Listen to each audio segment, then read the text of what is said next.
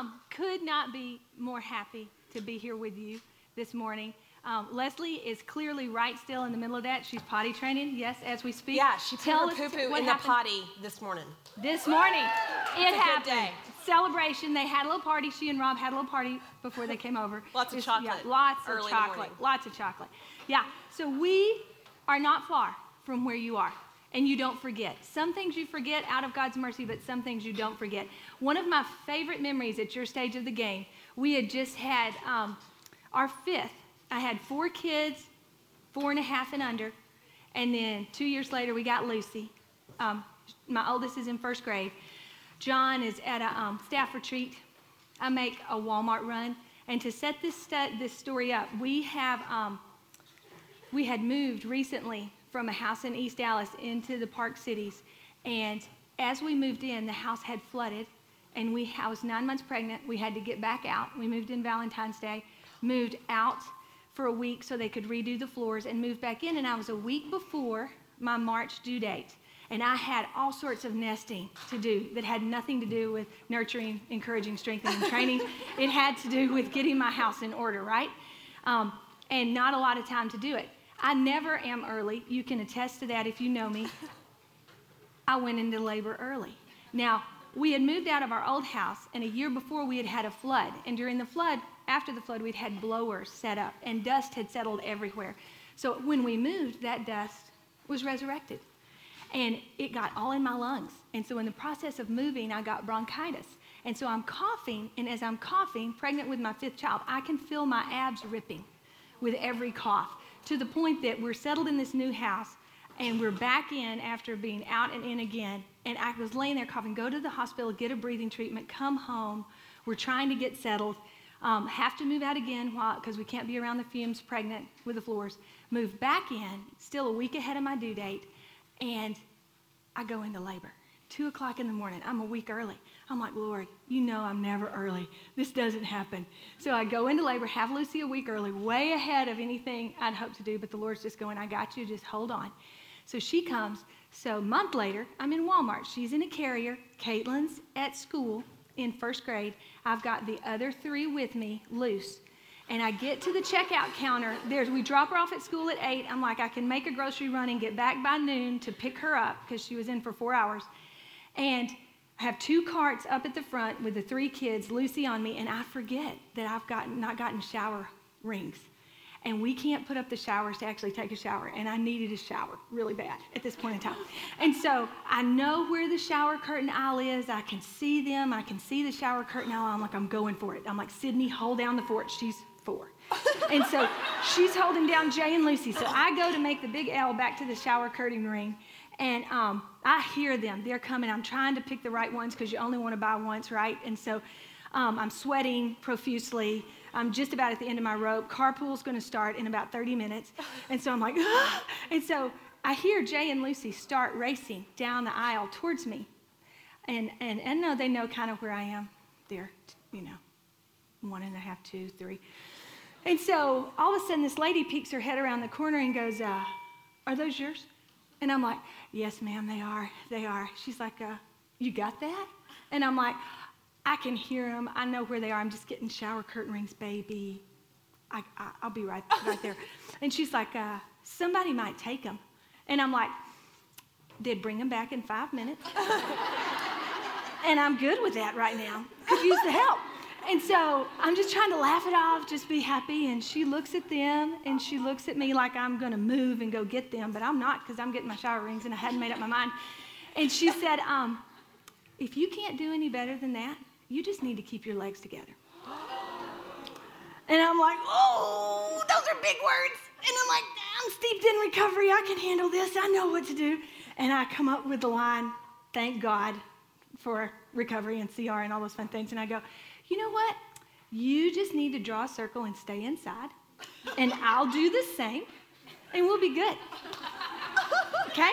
And so she's standing there looking at me like, staring me down like, you're to go get those kids. And I'm standing there looking at the shower curtains like, no, I'm not. And I stood there until she walked away. And I'm like, but I was shaking. I was in tears. I'm already totally exhausted. I feel like a complete failure. I feel like I can't do anything right. And so I wobbly, wobbly, I'm shaking now thinking about it, get my shower curtain rings and walk back up, two carts. Thankfully, Sydney's still standing there holding down the fort. And to that, she probably never have kids because she had to do things like that. But um, we check out, we get to carpool. I'm sure I'm late to carpool, right? Because I'm always late. I'm always last or late. And I tell my kids, last is not late, last is last right? You can be first in carpool or you can be last, and last is not late, okay? They don't understand that, especially Sydney. But anyway, I digress. I just want you to know we know where you are. And there is an exhaustion that comes with this stage of life. There is an exhaustion that comes with this season of the year. And I don't know if any of you feel like going, ah, right now, but if you do, let's just collectively, just because I feel like it, all of you, as loud as you can, go, ah, one, two, three, ah. Sometimes you just need to scream. You just need to let it out. You might want to scream. You might want to cry. It says a lot in the Bible cry to the Lord. You need to do that. You need to let it out. Because right now we're going to start talking about a verse in Hebrews 12:1 that says, Let us run the race marked out for us with endurance, with perseverance. And we're going to talk about today enduring through exhaustion and being willing to run past the point of pain, past the point of feeling like you have any limit that's knowable inside your body, in sight. Um, this year, our Sydney has run cross country on a high school level, and it's a big jump from middle school to high school. And I've watched those girls train and train and train and train and train. And still, even though Coach Bailey takes them to walk the race, to walk the course, they learn to run their race at their pace, in their space, not comparing themselves to anybody else, full of His grace. When she does that, They've trained, they're ready, they've run 10 miles, they're going to run a 5K. They run 10 mile days every week. Still, when they cross that finish line on that day, on Saturday, they are spent, they're wobbly. You have to sometimes help carry them over to get a drink of water because they've run to the point of exhaustion. And you guys are like that today. Some of you barely got here breathing. Some of you um, are still so numb. Your body and your mind are totally disconnected. Your mind is somewhere in the parking lot. You're sure it's going to catch up with your body at some point in time. Nourishment and coffee and water will help.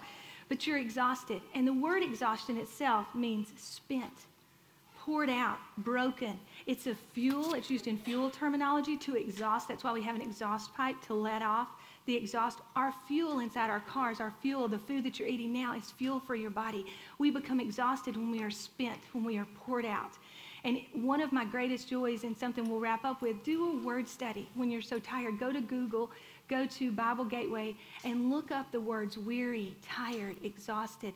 Look, spent, poured out, offered up, look up those words and just be encouraged that all through Scripture, from the beginning to end, people were being poured out, and Jesus Himself poured Himself out for us. Um, out of air. You're breathing, you're just barely breathing. Sometimes the next right thing to do is just take a deep breath and get some air in your lungs and get some oxygen to your depleted brain. Um, on top of all the expectations you have of yourself as a wife and mom, all those Walmart trips, all those late nights, all those poopy diapers, um, there's Christmas.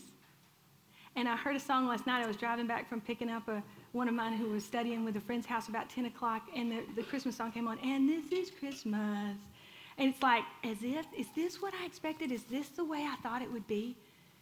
And my husband says all the time, um, and it's so true expectations are everything. So we're going to talk today about our expectations as a mom of ourselves. How do we endure when we're exhausted and we're past the point of we feel like being effective and productive in our faith, much less our motherhood?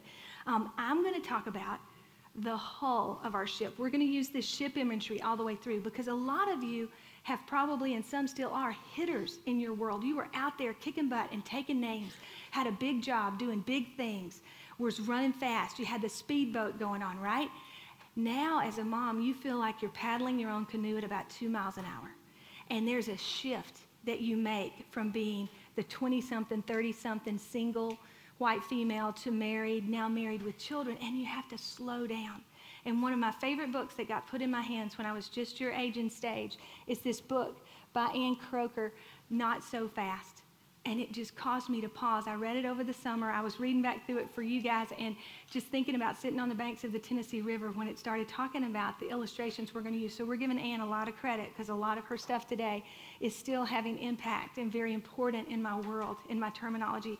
So the reason Leslie and I have the boat up here is to let you know a lot of life is like a race. It's like running a race. It's like we're fleet, we're. You see the battleships games on your um, tables you know, now is the time when you're down in the floor playing Candyland, playing Chutes and Ladders, taking time to be slow and slow down, and you're, you have shifted gears from probably a very fast-paced, productive life to a place where you don't feel like you're getting anything done. As I talk today, I'm going to talk about the hull of that ship, the outside of the boat, how we're all different, and how we can seek to really build each other up and find our strengths and use our gifts where we are at this stage of life. And then Leslie is going to take over and talk about the heart of the ship, which every one of us is exactly the same in that dimension. And we all have basic needs and wants, spiritual, mental, physical, and emotional, that we've got to tap into and we've got to fill. So that's why when you're around a table with the girls in your community group, you all look different, you have different gifts, you act different, but you can love and encourage and strengthen and nurture and train each other because you're the same on the inside. And so that's what we're going to try to connect with today. If you'll look at um, to do the JP because I love, I'll never be close to his organization in terms of talks.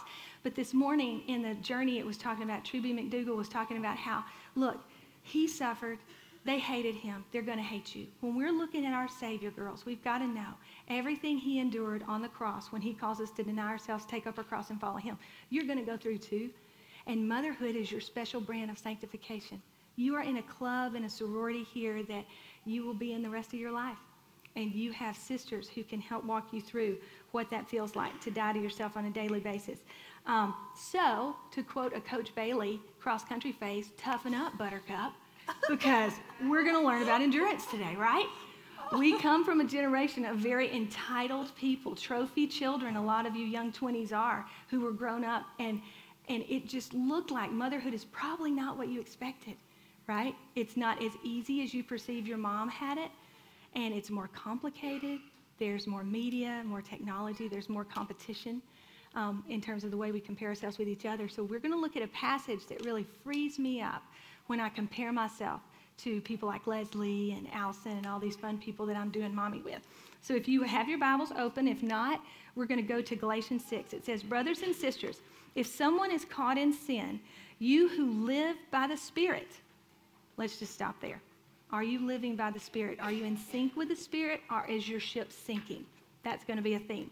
Should, you should restore them gently. A lot of us are caught in the sin of our false expectations of life, of motherhood, of ourselves. So we are today going to gently come around you and restore you, hopefully, to a right thinking about enduring when you're exhausted, okay? Because we have a lot of sinful thoughts and patterns, a lot of false expectations that are impacting us. Um, watch yourselves, or you too may be tempted. When you're trying to tell somebody else how fast or slow they should go, we can easily fall into the sin of pride or the same trap. Um, when you're comparing yourself to what everybody else is doing for Advent, and you feel like you just stink because you don't have Advent calendars out at every breakfast, lunch, and dinner, and you're not teaching your children Jesus, you know, all day long. There was one year, no lie, where I felt like I needed to do a different Advent devotion at breakfast, lunch, and dinner with my kids because I just couldn't. And I couldn't choose because I can't choose. I don't have a good picker. And I just want to do everything and hope that I do something right. And so, I mean, different train every every day. My kids were so confused, so confused. they haven't recovered. That's okay. I won't tell you what we did for Advent last night, but I have a picture of my mother-in-law. That's the most precious thing. It's going up on my wall. We won't go there. Carry each other's burdens and in that way fulfill the law of Christ. If anyone thinks they are something when they are not, they deceive themselves. Each one should test their own actions. Then they can take pride in themselves alone without comparing themselves to other people, to someone else. Girls, this is the crux of it. We've got to know what our load is. We've got to carry each other's burdens or the burden of our two year old who can't get herself to the potty on time. But we've also got to take care of ourselves and carry our own load.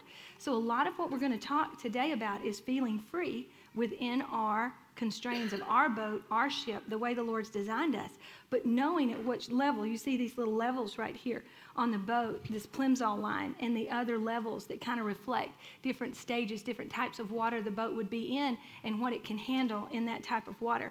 We want to do that without comparing ourselves to other people only to the standard of Christ and only to what He's designed us and calls us to do. Nevertheless, the one who receives instruction in the Word should share all good things with their instructor.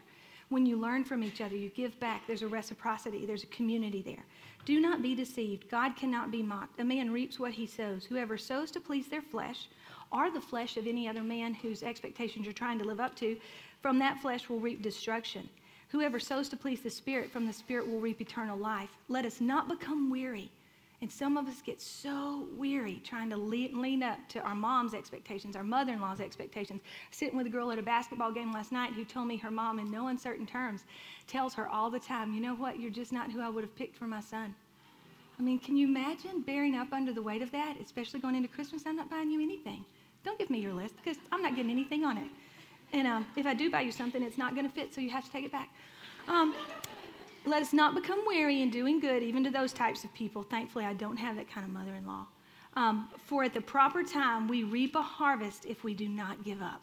And that's what we want you to do, girls. We want you to endure the holiday season. But we not only want you to endure, we want you to thrive and enjoy it and embrace it for what it is, which is a kick butt job. It really is hard. Therefore, we have, as we have the opportunity, let us do good to all people, especially of those who belong to the family of believers. And Leslie and I have discovered over the course of this fall and working on this talk, we will do good to everybody else in the world, but we don't necessarily take care of ourselves in healthy ways. So when we get to her part of the talk, the first person you've got to love is the Lord Jesus and yourself, and let Him come alive in you before you can be a life giver to anybody else. So we're going to try to learn to run our race in our space, in your design, the way God made you, at your pace, given the capacity that you have, not everybody else, under His grace, in His grace, by His grace, through His grace, in Christ. Okay? So that's our aim for today. Now, the next thing we're going to go to is we're going to look at how to run your race. You know, Watermark, if you've never been here, thank you, visitors, for showing up. We're big on Christianity is a call to battle. It is a call to arms. We are in a fight for survival for our souls and the souls of our children.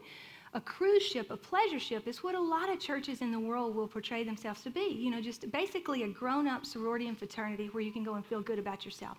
We are here to tell you that motherhood will bring you, if you don't know it, to the end of yourself faster than anything you've ever done. And you've got to know what your assignment is.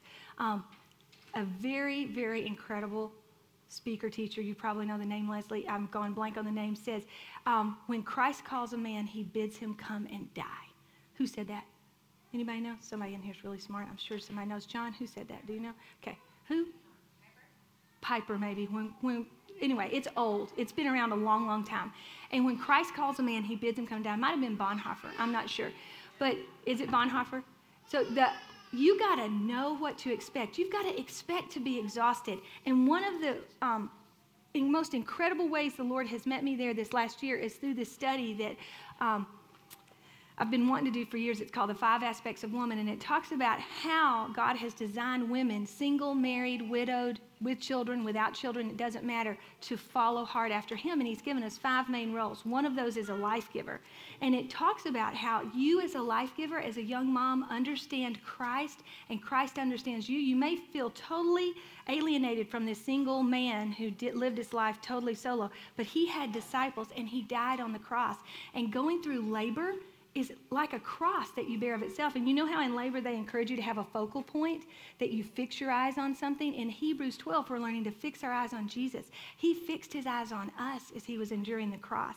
And um, I love, love, love how it talks about, um, I think my, my little page markers came out, but that's okay. When Jesus went through the cross, it says, Christ experienced the pain of crucifixion for all of us. Mothers also experience pain in giving birth. It's good to use various techniques and medicines to alleviate the pain, but the reality of Genesis 3:16 curse has not been removed. There are specific parallels between despair often experienced in childbirth and the despair Christ experienced on the cross. Many of the world's struggles follow a pattern. Christ went through the cross. You went through labor. You are now more intimately acquainted once you've had a child with what he labored and did for us on the cross. And the word labor is applied to his crucifixion all over Scripture. In childbirth, the first phases of labor opens the womb. The second, the body transitions to push the baby out. Third, the baby is born. The transition phase of labor, right before the baby is born, is a time of great hormonal upheaval.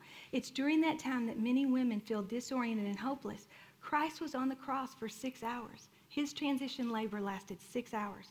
Towards the end, he reached his greatest despair and cried out, My God, my God, why have you forsaken me? The world itself became dark. Near the end, he was most tired, no doubt physically, spiritually, and most despairingly.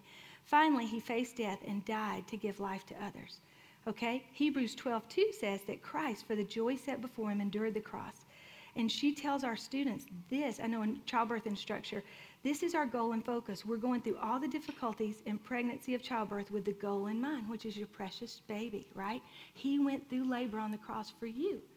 Christ did something like this. He kept in view not merely one human baby, but the salvation of the whole world. This was the joy set before him. He endured the cross, the virtue of endurance. Hebrews 12, 2 also tells us that Christ despised the shame of the cross. And I think some of us can't get over the shame and the humiliation of the exhausted, how exhausted we are, and that we need help and we need Him. And when we despair of that, you remember Jesus the night before said, Lord, please, if there's any other way, let this cup pass. But He walked through it. And there are lots of you looking at the days that are ahead of you going, Lord, if there's any other way we could get around this, can I please just call and cancel? Let me get around it. But he wants you to go through it, and he wants you to endure it. And he wants you to endure it for the joy set before you. Um, he calls them later light and momentary afflictions. And um, I just want you all to know that I, through this study and through looking at um, what God's called me to do as a life giver, have come more in touch with Jesus than I ever had before because he knows me. It says he was tempted just as we are, yet was without sin. He understands your role as a mom because of what he endured on the cross. So as you look at the crosses on your neck, all around your house, no, he went through labor too. And I'd really never thought about it that way until I looked at this and went, you know, Jesus gets me. And that's a really important thing when you're in a lot of pain to know that he gets you. Um, one of the things that we have to, to do in order to be ready to and be excited about your race is we have to look at the eternal versus the temporal. Jesus pushed through a lot of temporal pain to get to the eternal things. And a lot of the stuff we work for in life is we're working for food that will spoil. Okay, in John 6, 26 and 27, it says, Work for food that will not perish, that will not spoil. And a lot of even the expectations, the traditions that you're up under right now at Christmas, weigh it in the balance. Is this eternally going to bring life to my child? Is he going to know Jesus better because of this? Or is this something I just kind of want to put on our December resume of all the cool, fun things we did at Christmas? And I'm not saying everything has to have a spiritual undergirding. But the truth is, if it's not pointing towards the love of Christ, it's pointing towards the love of self. And so, what are you doing? What are all those presents about? Do any of those presents point to Jesus being celebrated and loved and adored? And we, um, we are meant to be consumed and exhausted, and we are continually being poured out like a drink offering like a um, wine that they poured on the sacrifices in the Old Testament that made the aroma pleasing. Those of you who cook with wine know when it reduces and that's just left with that sweet, sweet sauce on the food, it makes it better. And you are being poured out like a drink offering, a sweet glass of wine on your families to make it sweeter and richer and better, but you're reduced in the process. You're exhausted. The sugar is burnt up, right? And all that's left is the flavor. And so God is, is burning the dross out of us and purifying us. Um, I, I know, like Leslie was saying, and a bunch of you moms, we're in the kitchen all day long. We're cooking up something for somebody. And that is, those are St. Francis moments when we kind of can think about who we used to be, what we used to do. So as we move on to the next slide, you've got to realize you run your race in your space. If you look at the battleships in this picture, um, all of them, the aircraft carrier, the destroyer, um, the little stealth boat here that goes in and can go really fast. The speeds are different, the capacity is different. You know what you used to be. And today, as we start to reflect during our reflection time, think about what you used to be, okay? Who you used to be. When Christ thought about himself, he thought himself at the right hand of God. Perfect. Then he became a man. You think of yourself in terms of the job you used to hold or the freedom you used to have compared to what you are now. Um, and I think about this when I think about Mary Magdalene. The only used to be we need to compare ourselves to is who we used to be before we knew Jesus, right? I used to be a woman bent so heavy on an MRS degree that I was doing anything I could to get married and chasing every boy in my path away because of my desperation. Then Christ got a hold of me and he saved me and he set me free and he made me be still. And then the Lord brought John to me. What did you used to be before you know Christ? This one woman is captured four times in Scripture who took the alabaster jar, her greatest gift, her jar of nard, and anointed Jesus for his burial. She, it looked like she wasted herself. It looked like she wasted her dowry. It looked like after that nobody would want her, but she gave it up for her Savior. So the place that you want to exhaust yourself is in the eternal, in preparing Jesus to know him. And the only used to be that we should have in our mind is who we used to be before we knew Christ. And bring that to bear in motherhood. Um, you got to know your strengths and weaknesses. A lot of you, I love psychology, studied psychology. Go back and do the Myers Briggs. Go back and do the Enneagram. You will see that you are the same and that the gifts God has equipped you with the specific type of your ship, your role in the fleet. Um, your role, the external ask of you may have changed, but your internal is the same. Know what part of the fleet you play. And that's why I put battleship on your on your um, radar there. I want you all to know there are different little boats in the fleet, but they all have to work together as a team. And within your community group, I really encourage you, especially as the 4B is coming up and you're looking at re upping for membership, go back through the gifts assessment and the strength finder. Get back in touch with who you are and what you were designed to do. And why did God bring a super hyper organized person like Elizabeth Tamlin has been marking my parenthood since my child was in kindergarten? And she got us together and she sat down with Debbie Smith and she went over how to organize each month. Just get a blank sheet of paper out September, October, November, December. Keep a running list of everything that needs to happen in that month so you don't forget. And then add to that list every year. She's given me so many tools over the years. The, the handouts that you have right in front of you, she designed for us. Leslie and I couldn't do that if we had two years to come up with that. But that's her gift. And all we did was tell her our stuff. And look, look what you could frame that. That is so good. And so Keep it, use it, but lean in. Know your design, know the design of the girls within your community group. Be happy. Draw the circle and stay inside and find what God has to do in your life and wants to do in and through you where you can add value to somebody else. There was a day, girls, when I would not have asked for help. I mean, I could even say year or last year, I would have said, Oh, no, I don't need a handout. When really, I would want a handout. I didn't have the margin to make a handout or the expertise to do it, so I wouldn't ask for one. And as you get older, you learn to lean in and ask for the help that you need and let people like Elizabeth step up and use their gifts. Um, that's what I want you guys to do. Mary had a gift. She used it. She gave it to Jesus. She poured it out at her feet. It looked like waste, but it's not. For those of you who have seen Hacksaw Ridge, we still haven't seen it yet, but JP talked about it, so I feel like I have. And so he, um, he was using his gift. Lord, just give me one more. The Battle of Dunkirk, one of my favorite books, is The Snow Goose. Grab a couple of books that you read with your kids that really show the purpose. This man who was so ugly and deformed, he lived in a lighthouse by himself, uses a little dinghy to go and save hundreds of men off the shores of Dunkirk. Um, all the soldiers were trapped in World War II, and the big battleships couldn't get up there to get them because they were being shot at. So they called in hundreds of smaller boats. And those boats went across the channel and kept bringing back and bringing back and bringing back more and more. He could only fit seven in his boat. But he did it over and over and over again until he was shot through and he died that day. But he saved hundreds of men before he did. And his story was told the world over. And just little things that remind you that you, your little boat matters. The design of your ship matters. And God can use you in extraordinary ways if you will just be willing when he calls. Um, but you can't lose sight of your make and model. He, that guy drove a little dinghy. It carried seven people but those it mattered and he used his gift on that day. Um, one of the ways you can really get back in touch with your design is look back through pictures. We take thousands of them you take thousands of them of your children. Take your children and go back and look at pictures of you. When you got married in your 20s when you were working let them see who you are and who god designed you to be and then think about how that could apply to today. Because some most of the time we make it so much about them that we forget to teach them about us you are important, and you're the mama God gave your baby, and He gave you to disciple him or her in the strengths and the ways that you have. Get back in touch with what that is. Um, I think that um, a lot of who we are is exposed in competitions, so that's another reason we put Battleship on your table. Play games with your kids. Chutes and Ladders, Candyland, it all comes out. Stealing cards, not being able to count right, skipping numbers, telling your little brother or sister who can't count that they actually have to go down the chute when they don't. You see it all. But if you play games with your kids, don't lose the fun factor that Leslie and them talked about. Be a fun mom. Get down on the floor. You see so much of your own heart in competition. Dutch Blitz is nuts in our house. It's one of our favorite games. Make it a stocking stuffer, left, right, center. Play it with Hershey Kisses. I mean, just make it fun. And when you do that, you will see your child's heart exposed in competition almost better than anything else. And you'll see you and your husband's too. And that's not always so fun.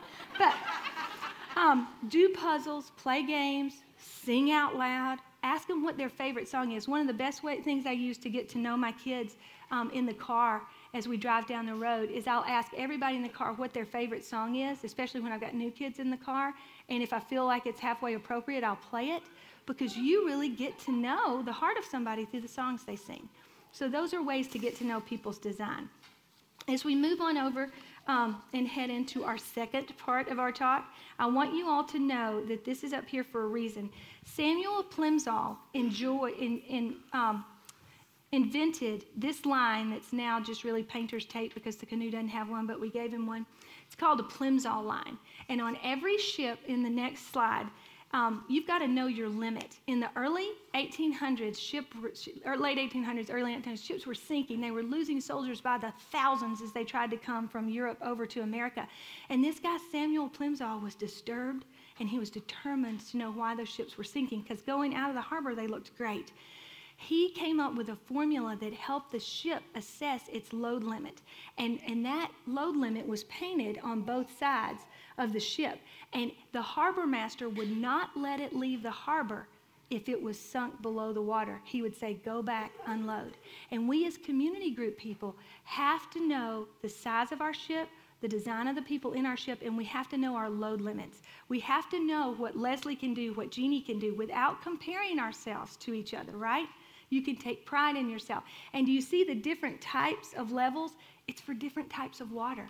So when Leslie is in new baby stage or she's just adopted, her capacity is going to be affected. When Crystal gets back there with baby number three or four, she, her capacity is going to be different. So when you're in different seasons of life, North Atlantic different than South Pacific, different than freshwater, saltwater, your load capacity is different. And I just think this is a beautiful illustration of us as people. Can the person inside the ship see that? No, because the top of the ship is bigger than the bottom part of the ship. The harbor master has to see that. This is where you need mirrors, accurate mirrors in your life of friends around you and husbands who will tell you we're over our limit. And John constantly raises his hand and goes, We're moving too fast. This is too much. The guy who introduced, not introduced, but did our pre engagement counseling said, John, you will be a walking boundary for Jesus, for Jeanie. for Jesus, if you can say that because I do think I'm the fourth member of the Trinity, but really it's Jeanie that he's the walking boundary for.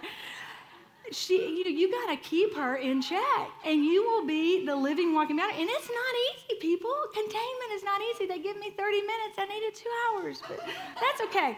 We, we move on. Um, your crew will let you know. You have to be aware of the load limit of yourself and your crew. Look at your husband. Where does he get his energy? What inspires him? How can you be a woman who stays equally yoked with your husband so you are moving in sync with him and you're not sinking your family ship because of all the things you think you have to get done at Christmas or any other season of the year? You're actually loving them well and you're aware of what their capacity is too. So these are questions you need to ask within your marriage, within your community group. Um, and part of our load is carrying the gospel. You know, it says in 2 Corinthians 4, and it's actually 8 through 18. I'm not going to read it now, but go home and read that in a quiet time. It says, We always carry around in our bodies the death of Christ. Okay? And he had been, Paul had been pushed to the point of exhaustion, pushed beyond his limits, perplexed, but not totally destroyed. We're being consumed. Our God is a consuming fire. You are the fuel, you are the wood burning fire he will use to light the gospel up to the world and you will be consumed in that. You will deny yourself, you will take up your cross, you will follow him. But he replenishes that. So you want to be a woman as we transition into Leslie's part about knowing how to fill the inside of the ship so that the outside of the ship is, is equipped and doesn't sink. It says, daily we are wasting away, but inwardly we are being renewed day by day. Um, we had a little bit of a roadside assistance issue as we talk and uh, go into our last slide before I hand it over to Leslie and some reflection time. I want to, you to look at this. Our next slide. Um, there are different tanks within a ship. Um, and we are under his grace. We all have different parts of our soul. And John and I, I thought I ran out of gas, which I probably did to some degree because I always do. Um, Wednesday night, as I'm picking up my kids, what ended up being we needed to jump the car off because the electrical system ran down in the course of us getting close to running out of gas or running out of gas. And so we put two full go to the gas station, get tanks of gas in, and couldn't start the car. It had to charge. And then not only did it have to charge, it had to charge for about 10 minutes. We were on the road coming back from Tennessee Sunday, and it was nighttime already, and we're getting near Mount Pleasant, and a little mama is broke down on the side of the road. And she has a U-Haul trailer, no lights, nothing's working, all her electrical is out. So I pull over, get out of the car, and my kids are like, What are you doing? We could actually be home by nine o'clock. Why are you stopping? I'm like, That's a mom. She's got a fish on her car. There's no man in sight. We're stopping. And so there were trucks just like, you know, just going by, and I'm like, I was scared for her. So we get out, sure enough, she has a little nine year old boy in the car. He gets in our car. We get my jumper cables out that my mom gave me because everybody needs a set of jumper cables in their car. Um, so my mom gave me those many, many years ago. We got her big old honker jumping cables. Nothing. Nothing was working. We were not getting a click. Nothing. She wasn't out of gas. We call roadside assistant. Don't know when they're going to be there. This cute little Marine pulls up, Brandon from Mount Pleasant. And he comes up and he goes, Ma'am, he's got a beard down to here, bald head, tatted up. I'm like, You're the real deal. He was adorable. And he said, um, he said, Can I help you all? And I'm like, Oh, yeah we need lots of help. So we had pushed her car out of the way. We had pushed the trailer out of the road because she was literally sitting in that lane of traffic. And so we, um, he said, Well, have you checked the battery? And I'm like, Oh, yeah, we tried jumping it off. Nothing, nothing going. He's like, But have you checked the battery inside the car? And I'm like, she and I looked at each other like, what battery inside the car? He goes inside her little SUV, pulls up the middle compartment where you would think a tire would be, and there's a whole nother battery in there. Who knew? And so there's all these cables attached to it, and he jiggles them and and sticks the cable back on where it's supposed to go. Boom, the car is back in action, and we're like, man, who knew? Who knew about that battery? So John and I were putting fuel in a car that needed a jump. We were jumping off the wrong part of the battery, there are gauges inside your heart. And part of what we're getting to in this intuitive eating group that I am is I always think the answer for everything is you deserve a break today and let's go get a donut and all that stuff. I put fuel in my stomach thinking that's going to heal my heart or heal my head or my stinking thinking. It's not. It's my drug of choice. Doesn't work for everything. You have gauges in your body that God embedded in there. He designed you. We don't pay attention to them. As mommy, you're paying attention to that baby's gauges. Is he hungry? Is he angry? Is he lonely? Is he tired? You got to pay attention to mama's gauges too. And you've got to teach the people around you to read your gauges and to know when you really need to halt, when you need a jump, when you need fuel, when you need to sleep. And so, some of the things that we've come to, Jesus, again in the five aspect study, there are seven women at the well that he seven women at the well throughout scripture i encourage you as part of your advent studies because i know you have so much time to sit down and read your bible I want you to look up those seven women through Scripture who were met at the well and how God met them exactly where they were and what He gave each of them, the living water that He took them to. We are called to halt, and you're going to have some time to reflect right now. Look at the questions on your sheet. I want you to know when you're hungry. Is that head hunger? Is that heart hunger? Is it true hunger? When do you, what tank do you need to fill? Because the answer is not always a trip to Starbucks. Sometimes it is. Sometimes it's a different kind of hunger. And for overeaters and foodies like me, I watch a lot of moms blow up or either become seriously anorexic and have eating disorders as moms because they're not reading their gauges well. And their food they think or lack of or control over is the way. It's not. So know your hunger, know what kind of hunger it is. Are you angry? Are you anxious? Think about the posture of your heart. Are you clinging for control like this out of fear? Are you are you just angry and mad and closing off yourself like this? with your arms over your chest, just angry and mad and shut down so nobody's getting anything? Are you open handed and open and honest and surrendered to the Lord? Um, he says He will meet us when we are lonely. We need to learn to listen. Part of what Leslie's going to talk about is listening to the Lord and getting in touch with the Lord of the Sabbath. And if you feel like God has moved, it's not him, it's us. We need to move back, and he will never leave us or forsake us. Lean in. And if you're tired, another book that we've read this fall is called Sleep to Win. You've got to sleep, you've got to rest. Just Sunday, and did the most amazing talk a few weeks ago, and then Elizabeth on sin, and Allison on just being anchored in the living water. You've got to refresh yourself and know how to get in touch with your Sabbath. Leslie's going to talk more about that. I want you all to be ready to send out an SOS. Okay? There's a lady called Ruth Meek who did a redeeming Christmas seminar that we have taped here. It's out in Watermark Webland somewhere. And you can find it on how to redeem Christmas. And if you truly are struggling and drowning in the expectations around the season, get this book called Unplugging the Christmas Machine. Listen to Ruth's talk. Spread it out. Send out an SOS to your friends and family. Um, and then anchor down do the study that we talked about at the beginning on exhaustion, weary, tired. Look to the word for what you need when you need it. And we are cables, we are life givers. We are this from our children to the word, especially when they're little. You can't give something you don't have. We become what we behold. If your face is in your phone, where's your kid going to think you find life? In your phone. Okay? And some things you read there are good, some are not. You embody, embrace what you embody. Okay, you embody what you embrace. What are you holding on to? What is your cable hooking up to? Where are you getting life? Because that's what you will reproduce.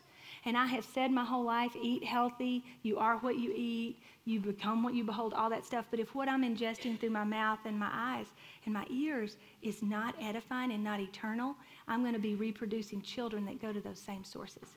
So take a few minutes right now, just a couple.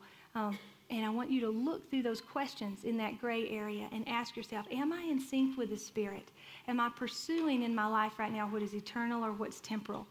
And then I want you to, um, are you aware of your design? Do you know? Are you in touch with how you're gifted and how that best applies as mom? Just take a stab at any of those questions. Take come up for air because I know it's been a drink from a fire hydrant, and um, then we're going to get ready to listen to Leslie. My name is Leslie Berry, and um, it has just been a, it has honestly been an honor and a privilege just to work through this with Jeanie. I'm not joking. This topic has makes me cry all the time. Like you can ask Allison. I've called her like, I mean, like ugly cry because it's just, it's, I'm so in the middle of this right now. So God is so sweet that He's allowed me just to sit in this and kind of think about and pray about, hey, where do you want us to go with all this? So we're going to remember what we started with. So we're with um, Hebrews 12:1 just says, "And let us run with perseverance the race marked out for us." So what is perseverance? We were just talking at the table. Hey, like, what's the difference between um, working hard for the godly things and being exhausted about that versus the things that um, are the extras? You know, there's a certain level of what Jeanie and I are talking about. We're supposed to be whipped. We are. But that good kind of whipped feels good. It's like what it's it's godly. And so what does perseverance mean? It means steadfastness in doing something despite difficulty or delay in achieving success. I just Googled that if y'all just want to Google perseverance. Um, it's not up there, just did this the other day. Um, I thought that's a great parenting thing. Like, really, like in 20 years, I hope I see some success, right? Like, it is not going to be based off our Advent experience last night. Two out of the four were crying over an Advent craft. Lisa, I don't know if that was a good choice for me. Um, and so, anyway, um, so that's what per, um, perseverance is. And so when I think of perseverance, I always go back to James 1, 2 through 4. Um, consider it pure joy, my brothers, when you face trials of many, many kinds. So these are the trials that are worth it um, because it, you know that it's testing your faith and it will make you mature and complete, not lacking anything. I skipped a lot, but that's what it means. So we want to be mature and complete. So just like what Jeanie was saying with these boats, so whatever boat I am, whatever boat you are, I don't want to get my boat loaded, load levels good, and then get out in the middle of the sea and I stall. I don't want to stall out. I don't want to run out of gas. And that's what we're talking about. That, that story about the Marine coming in, it's like Jesus giving you just a, what is that called when they do that? Yeah, yeah. Yeah, that's what I'm talking about. that's what we need, right? And so, um, w- how can we do that? So, what we did, so now, guys, we're we're taking from the front and we're flipping over, and we're going to go to what are the four areas of our heart that gives us that jump start? That's what it's called, a jump start. Um, and so we kind of just broke it down. And Jeanie's touched on this a little bit, but I'm going to touch on it a little bit more and take us a little bit deeper into it. Um, so the first one is um, fun. Okay, so yes, I did speak about fun in May with your kids, but I'm talking about what is fun for you. What what gets your juices flowing? Okay, so we all can't wait all year for our our big vacay. Like it's not, um, we can't live for it. We we can't go through every day just white knuckling just to get to the beach or wherever it is that you plan to go somewhere, which is rich is important. So we need to find delights within the day. What is it that's getting us through the mundane of life? Um, so let me disclaimer this real quick. I know Jeanie's talked about this a little bit. This isn't a license to indulge yourself all the time. I'm not talking mani pedis three times a week. I think a mani pedi is great. I'm just saying everything has a balance, okay? That's what we're talking about here. So, what I'm talking about is we get lost in motherhood in the give, give, give, then we stall out. And so we need to figure out what is it that gets Leslie Berry's juices flowing. So this is kind of close to my heart because um, this year, um, those are the four things we're going to be talking about enjoyments, people, time, and the Sabbath. Um, but this year, um, I think with my fourth, um, Rob had a job change.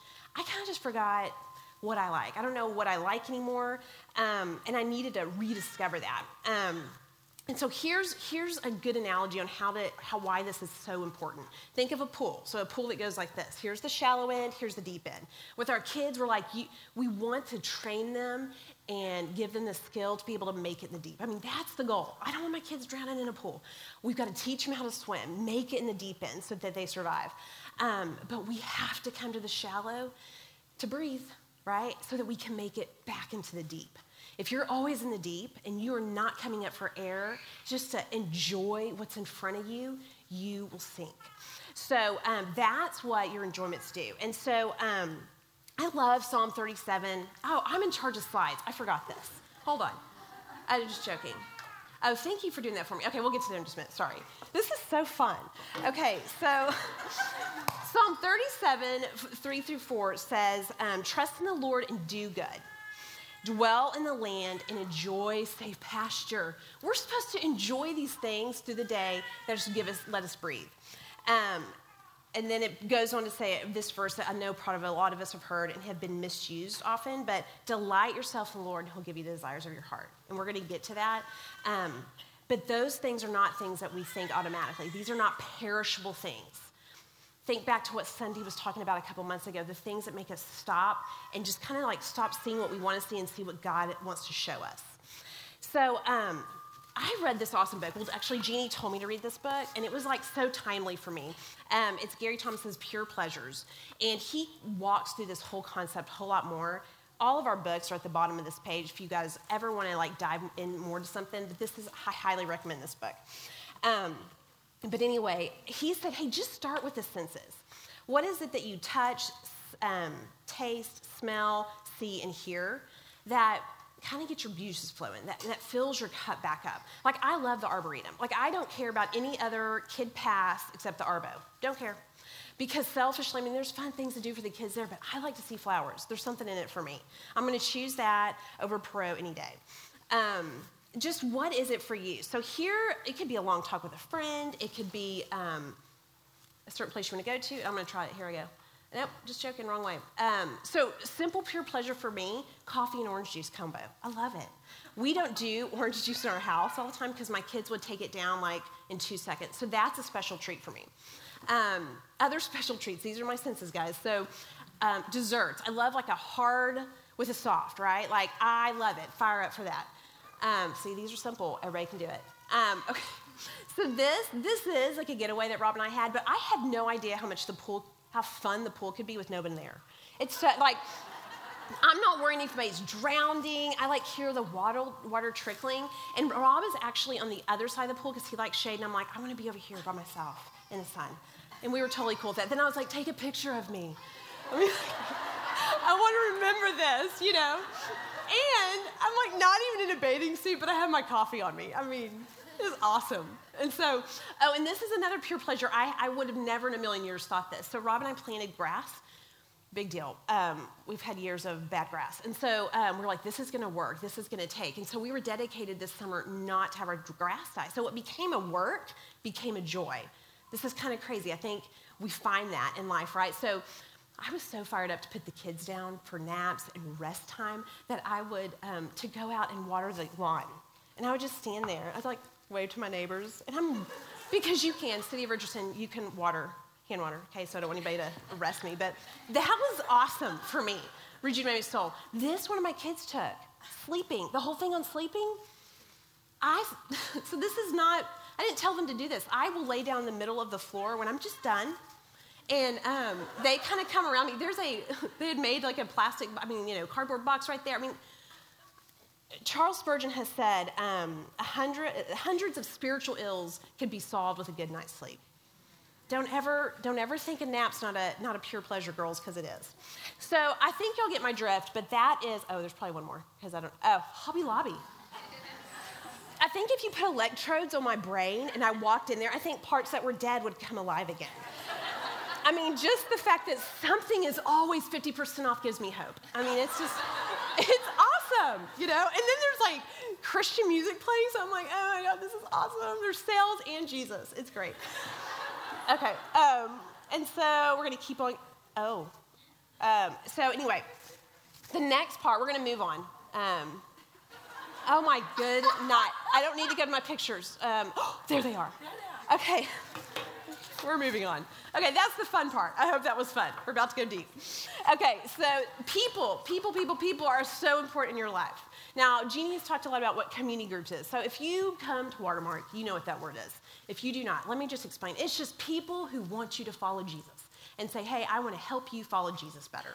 That's what it is. So for you, maybe a life group, a stage group, a Bible study. Maybe girls, I've met girls that grew up with people that love Jesus and they still like text, get a GroupMe account. I don't know what it is, but get people to walk with you as you follow Jesus because you will sink alone. Um, I just, I love these girls. I didn't even think I was going to cry this part. Um, Everybody cries. I mean, really? I'm not joking. I cry every time I think about this talk. So, um, these are the girls in my life that like push me towards the Lord, and um, they make me a better person. I'm, I'm up here because of them, because they they affirm me in my skills. That they tell me, hey, Leslie, you need to stop this and start this. So um, I'm going to take us back to Scripture real quick in Exodus 17, when um, the Israelites are out of um, oppression from the Egyptians and they're wandering around the desert. And um, Moses is, um, they've not gotten a real destination yet, but they get attacked, okay? And so Moses sends Joshua out. He's like, I need you to start attacking him. I'm going to go on the hill. I'm going to take Aaron and Hur with me, and I'm going to just raise my hands up to the Lord. So he goes up to the hill, and with Moses' hands, by this time he's old, y'all. He's not young. His hands are up. They're winning, but he's old. This is a long battle. His arms start falling down. They start losing. They're like, oh, it's kind of important if Moses' hands stay up. They put his hands back up, but this is hard. Aaron and Hur notice this. They see that he is sinking.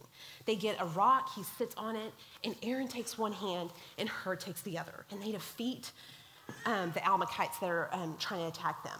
Guys, we've got to have, have women um, from Galatians 6 2 just that will help us carry our burdens. It is our responsibility to nurture and um, care for what we've been given, but we are called as Christ believers to walk alongside each other in that.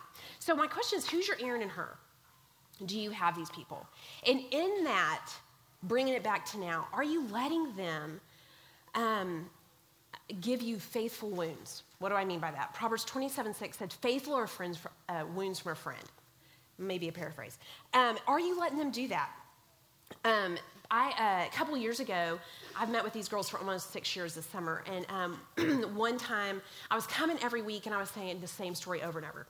The story was, this was really hard. I didn't know how I was going to do. And then Rob and I had to settle it with the kids, and now I'm fine.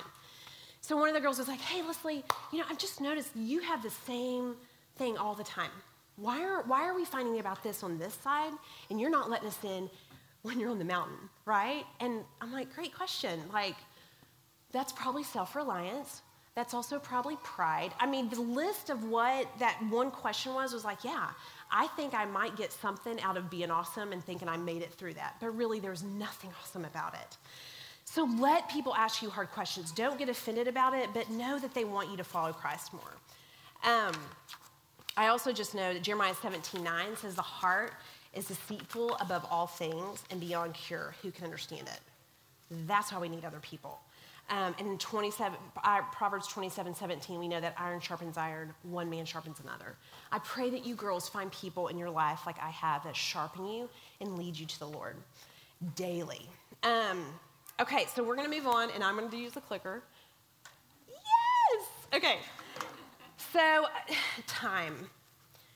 Here's my favorite part of the talk. Okay, um, so time is just such a, a crazy, crazy thing. So if we get out in the middle of the ocean and our time is off, we will sink.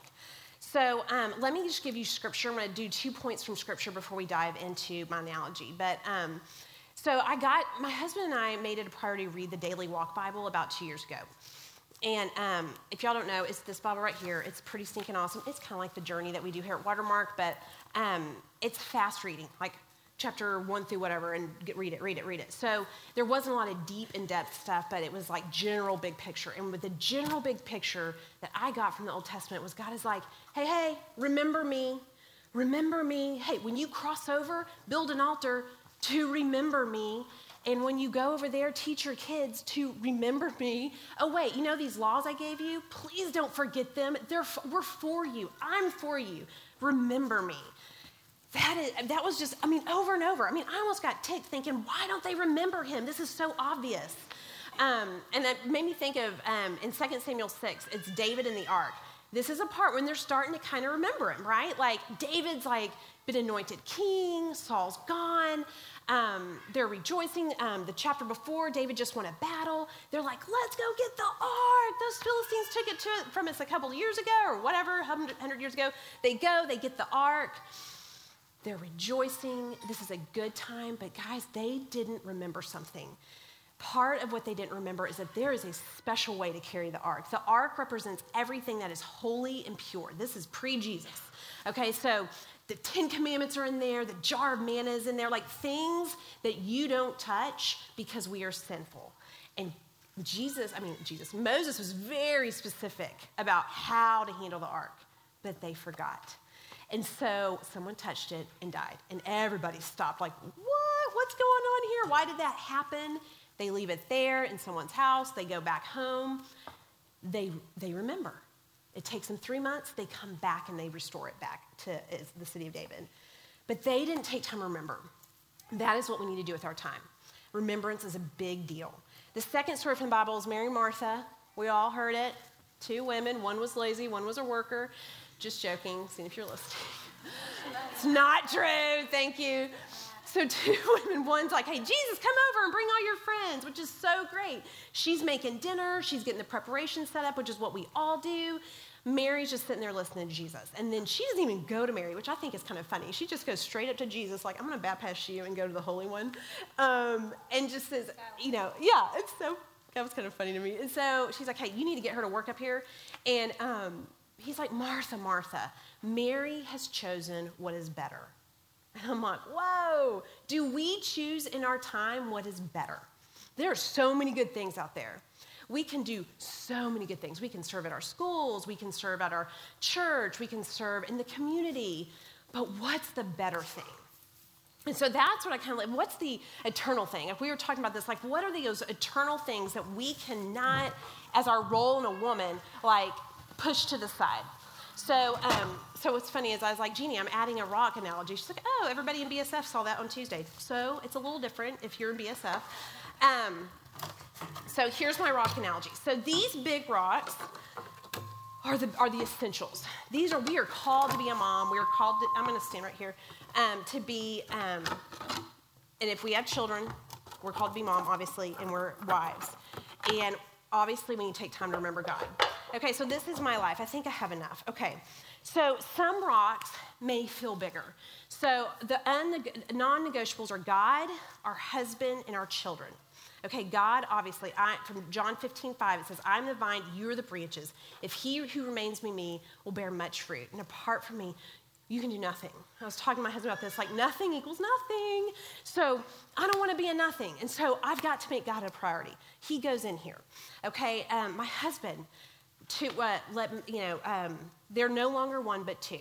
That's a big deal. And I'm talking about a story about that in just a second. And our children. I always think of Deuteronomy 6, 7. Impress on them his laws. Talk about them when you sit at home, when you walk along the road, and when you lie down and get up. Those things are non negotiables. Here's the crazy thing about our time. So, this is Leslie Berry time. And I've got lots, the white rocks are my non negotiables, but they're all different sizes. Okay, so these are, I have four kids, one husband and my time with God. So, but here's the thing with my family that rocks can change throughout the day, their size. So, like maybe they're all this size. And maybe I can't fit anything else in besides the essentials, right? Like these rocks can change at any point. So when I put them all in here, they can be whoever. I really hope they all fit because I took one from the watermark parking lot and I'll put it back. I was like, I don't have any of those fancy rocks. Okay, so this is Leslie Berry's time. These are the things that the Lord has said, hey, I'm entrusting you to nurture this and grow this for the kingdom. So here's my time. Um, and remember that they can change size. I mean, you don't know what your two year old's gonna do. And that may blow up the whole day. And then here's homeroom mom. Here's serving at Watermark. Here's the nest. Here's community. Here's long talks with people. Here's in laws.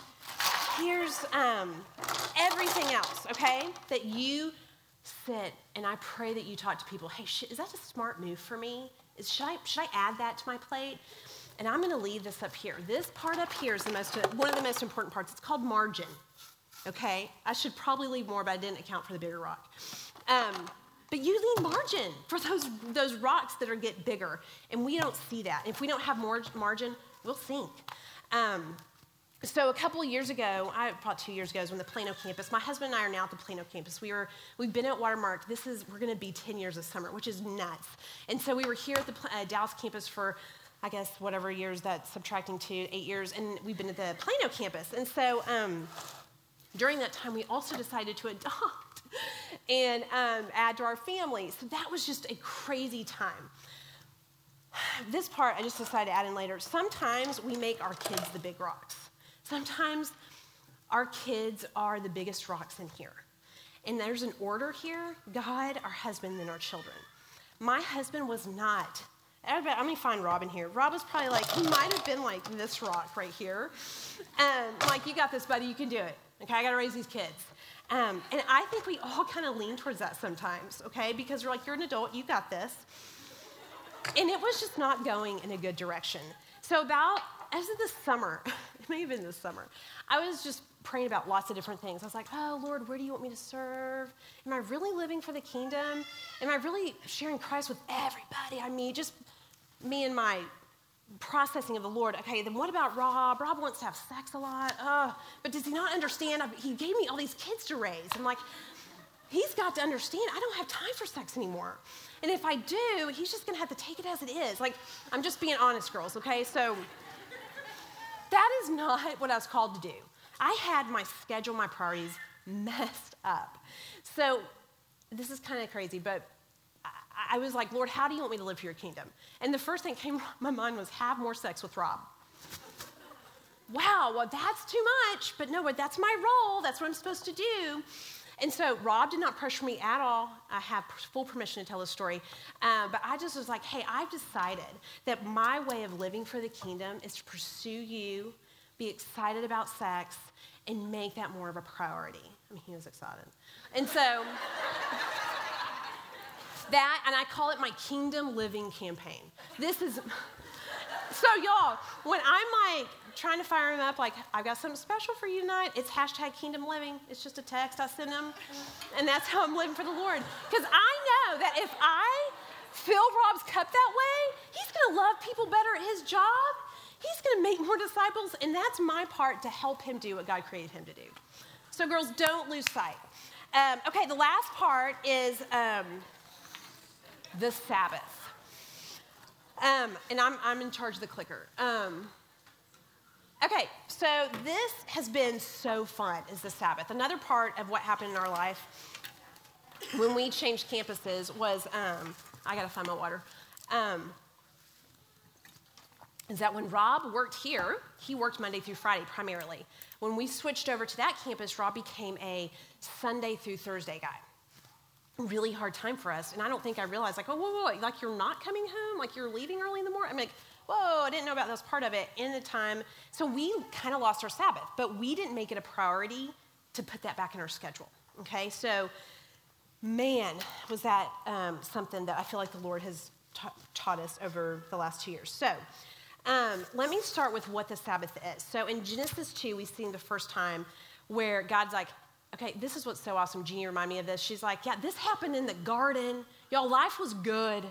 Sin had entered, and God's like, hey, we take six days to work and we're going to rest on the seventh day when there was no sin. Like, how awesome. And that's what they were supposed to do then. God's like, hey, imitate me. And so that's what they were supposed to do. Um, and then it goes on into um, Exodus 20, when we have the Ten Commandments, and the fourth one is um, this, keep the Sabbath day and remember the Sabbath and by keeping it holy. So basically, it's a big deal. So that's why I have Exodus grounds us in the. I mean, it, Sabbath is grounded in Exodus. So that's a that's like um, where we is the command we hear from God. Now, if you go on to Deuteronomy, it just says in 5:15, "Remember that you were slaves in Egypt, and that the Lord your God brought you out of there with a mighty hand and an outstretched arm." Therefore, the Lord your God has commanded you to observe the Sabbath. So now they're bringing it up again, so they must have forgotten. And so they're liberated in Deuteronomy. Like now they feel it, right? So they've they, this is after they've been oppressed for over 400 years. They've crossed the sea, and he's like, hey, we're doing Sabbath. They're like, oh, we need it. Now they get it, right? So this is, um, so just to look a little bit more into that freedom, just remember they had been in bondage for 400 years. Taskmasters were after them. Um, they couldn't, they weren't worshiping the Lord. They definitely weren't, didn't have time to remember. Um, and then Moses came. He's like, I'm going to take care of this. These are my people. He's kind of realizing that. He kills a taskmaster, but they all see. And then that just backfires on him. And they're like, um, oh, you're going to kill us like you killed him? And he's like, I'm out of here. I'm, I'm, not dealing with this. So he leaves for about 40 years. Then God grabs his heart. He's like, no, you are freeing my people. Go back. So he goes back, and then all the plagues happen. Finally, Pharaoh's like, just get your people and leave. So they leave.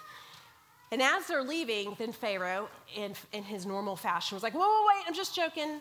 I want y'all to come back because I need you to do my work. So that God parts the Red Sea. They are, they are marching across that Red Sea. The Egyptians are right behind them. Again, shocking. So they get over to the shore, the sea crashes, and they are truly liberated. No one's oppressing them anymore. So um, here's a crazy what if. So this isn't biblical. I'm going on a what if. Um, what if one of, some of those Israelites were like, whoa, wait, wait, wait, I want to save some of my taskmasters. I want to bring you over here, and you can do the same thing you did there here in my freedom. So they're like pulling them out. Come on, come with me. Beat me again. Give me no freedom. Like, so glad that didn't happen. So hear me, that did not happen. But do we do that? Now, we're obviously not physically being oppressed, but in our minds, are you letting tasks overrule your freedom? I mean, are you sitting there? Like, I can sit there and um, be like, okay, whew, I love my time with the Lord is at nap time. I'm not halfway awake till 9 a.m. And so I've struggled for years thinking the holiest of people wake up in the morning, and they probably do. But my time with the Lord is during nap time, and then my olders have to go just rest. Um, and I'm awake and alert then. But sometimes if I sit down and the tasks aren't done, I feel like they're judging me. Like those dishes are like, you better clean me. You know, those toys are like, we're going to be here and trip everybody, you know. Um, emails were like, you got to get back to these people. My text messages make me insane, need to put it away. Um, what are those taskmasters for you? You know, what is stealing the joy for you? The joy to rest. Um, John 10 10 says, A thief comes only to steal, kill, and destroy, but I have come to give you life. There is life in Christ and to the full. We need to rest in our freedom of that. Um, okay, so if we don't take a Sabbath, then here's things that are going to happen. We will forget him, as I talked about. We're going to forget him and his ways. And the second thing is, the second thing is, is the taskmasters win. We don't want them to win. So um, Jesus says, and you brought this up in Matthew 28, uh, Matthew 11, 28, come to me, all you who are weary and burdened, and I will give you rest. I know I've talked about the Old Testament, but the New Testament is the glory. It is like, we're, we're celebrating it right now, right? Like, you will find rest in me, the, the person of Jesus Christ who was fully man and fully God. Um, so, where do we go from here? Okay, so we have talked a lot about um, a lot of different things yourself, who am I, how does that fit with my family, what does my time look like? We need rhythms. So, we say here at our church a lot devote daily, withdraw weekly, and abandon annually. I'm going to admit I don't do those well. I, I, think I've got a hold on devote daily, and um, I'm starting to really grasp withdraw weekly without feeling like I'm weak and I can't handle it. But abandon annually, my husband and I like we need to take ground in, like we need to leave. Um, and then so here, here's where we can figure out how to do that better. Um, the last part of your slide, um, it says stop, start, and keep, okay? So, what, let me get my phone. I don't have my phone. My phone's over there. That's a good thing. Do you have your phone? Yeah. no. So, what's fun? I just want an iPhone. I just, you see that phone right there? Yeah. So, um, I mean, y'all, it's so funny. I'm like trying to be purposeful and not carry my phone. And it's a, sure. Oh, I'm sorry. I don't understand. Um, but it's supposed to be a prop. So, um, what we're supposed to stop doing is we're look at your life. What apps do you need to turn off? What, you know how like apps, like if there's big apps or whatever, they drain your battery a whole lot. So what apps in your life, what tasks do you need to just shut down because it's just draining you? It's not worth it anymore. Um, and what, um, what do you need to start doing? What, um, where do you need to plug in? You know, like you have to plug this bad boy in to be recharged. What is something that recharges you? And you're like, yeah, I probably need to be to start doing that more. You know, or you're watching someone like, if they're plugged into that, maybe I should look into that and talk and be like, is that a good fit for me um, to start doing? And then keep. Um, we just want to remind you, there's things you're doing that are so good. Um, don't leave thinking that you've got to go do a big bunch of stuff. What are you doing that you need to keep? Because you're like, I'm going to keep remembering Jesus because this is working and I'm kind of killing it in this area. That's a good thing. Remind yourself of that. God wants you to know that He delights in you and that you're doing good, Mom. You are doing good. Um, I'm going to finish with a quote that I, um, from this book. Y'all, this is a great book. If you, it's, it's, funny. It's called Crazy Busy, a mercifully short book about a really big problem. Um, it is, what's so funny is a foundation group couple, Rob and I led a foundation group, they mailed this to us. I'm like, oh, what are you talking, about us? Um, okay, so I'm going to leave you with this, and then I'm going to pray. Um, okay, so Jesus didn't do it all. Jesus didn't meet every need. He left people waiting in line to be healed. He left one town to preach in another. He hid away to pray. He got tired. He never interacted with the vast majority of people on the planet, and he spent 30 years in training and only three in the ministry. He did not, he did not try to do it all, and yet he did everything God asked him to do. Guys, take, take, um, take encouragement from that.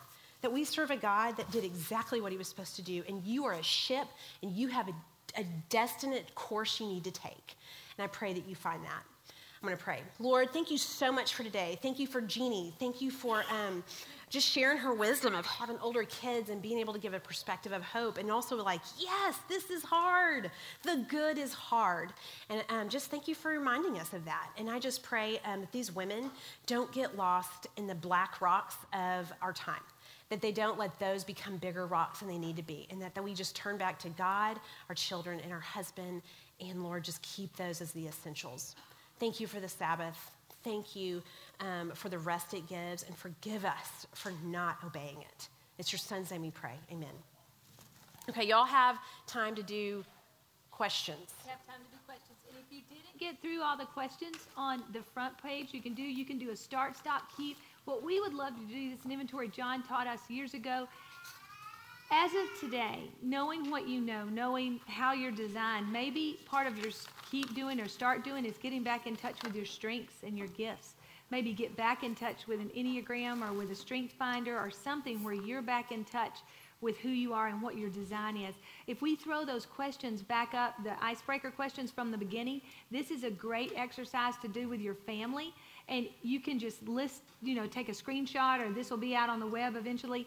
Um, this is a fun exercise you can do at your table or with your family. Look at those types of ships and vessels up there. What type are you?